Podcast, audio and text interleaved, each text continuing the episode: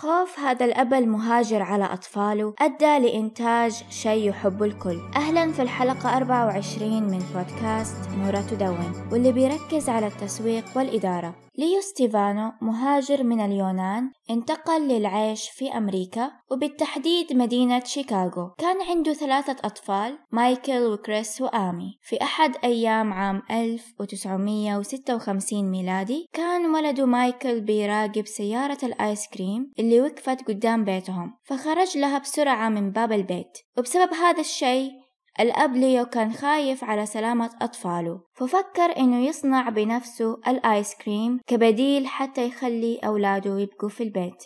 أخذ منه شهور وهو يعدل في الوصفة إلى أن استقر على قطعة من آيس كريم الفانيلا مغمسة في الشوكولاتة وسمى الآيس كريم Dove Bar وبيرمز الاسم للأمان والسلام. حقق آيس كريم Dove Bar نجاح باهر لأطفال ليو وحتى أطفال مدينة شيكاغو حبوه. وفي نهاية عام 1970 ميلادي كان ليو بيبيع أكثر من مليون Dove Bar في السنة. وبعد ما توفي ليو مسك ابنه مايكل ال business وقدم Dove Bar في معرض للأكل في واشنطن. وجاته عروض كثيرة وصارت ال brand مشهورة وده الشيء خلى شركة مارس للشوكولاتة تحط عينها على Dove Bar. وفي عام 1986 ميلادي استحوذت شركة مارس على العلامة التجارية ل Dove Bar.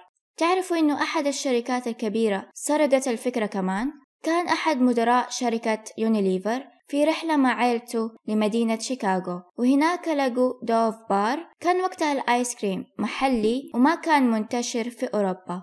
فهنا جاته فكرة إنه يعملوا نفس الآيس كريم قطعة فانيلا على عود ومغطاة بطبقة شوكولاتة. فاختاروا اسم Magnum واللي بيوحي بإنه بكميات أكبر وبجودة عالية. والهدف من القصتين إنه ممكن الأهل يكونوا المستهلك المستهدف ومصدر للإلهام واختبار وتجربة الأفكار وكمان ممكن تاخذوا الأفكار اللي تعجبكم وتحسنوها وتخلوها أفضل بطريقتكم الخاصة. ممكن التغيير يكون في الاسم والمفهوم وممكن يكون في الشكل والتغليف. أهم شيء يكون في حاجة تميزكم ومنتجاتكم عن المنافسين. لا تنسوا تعملوا لايك واشتراك بالقناة وشكرا لكم.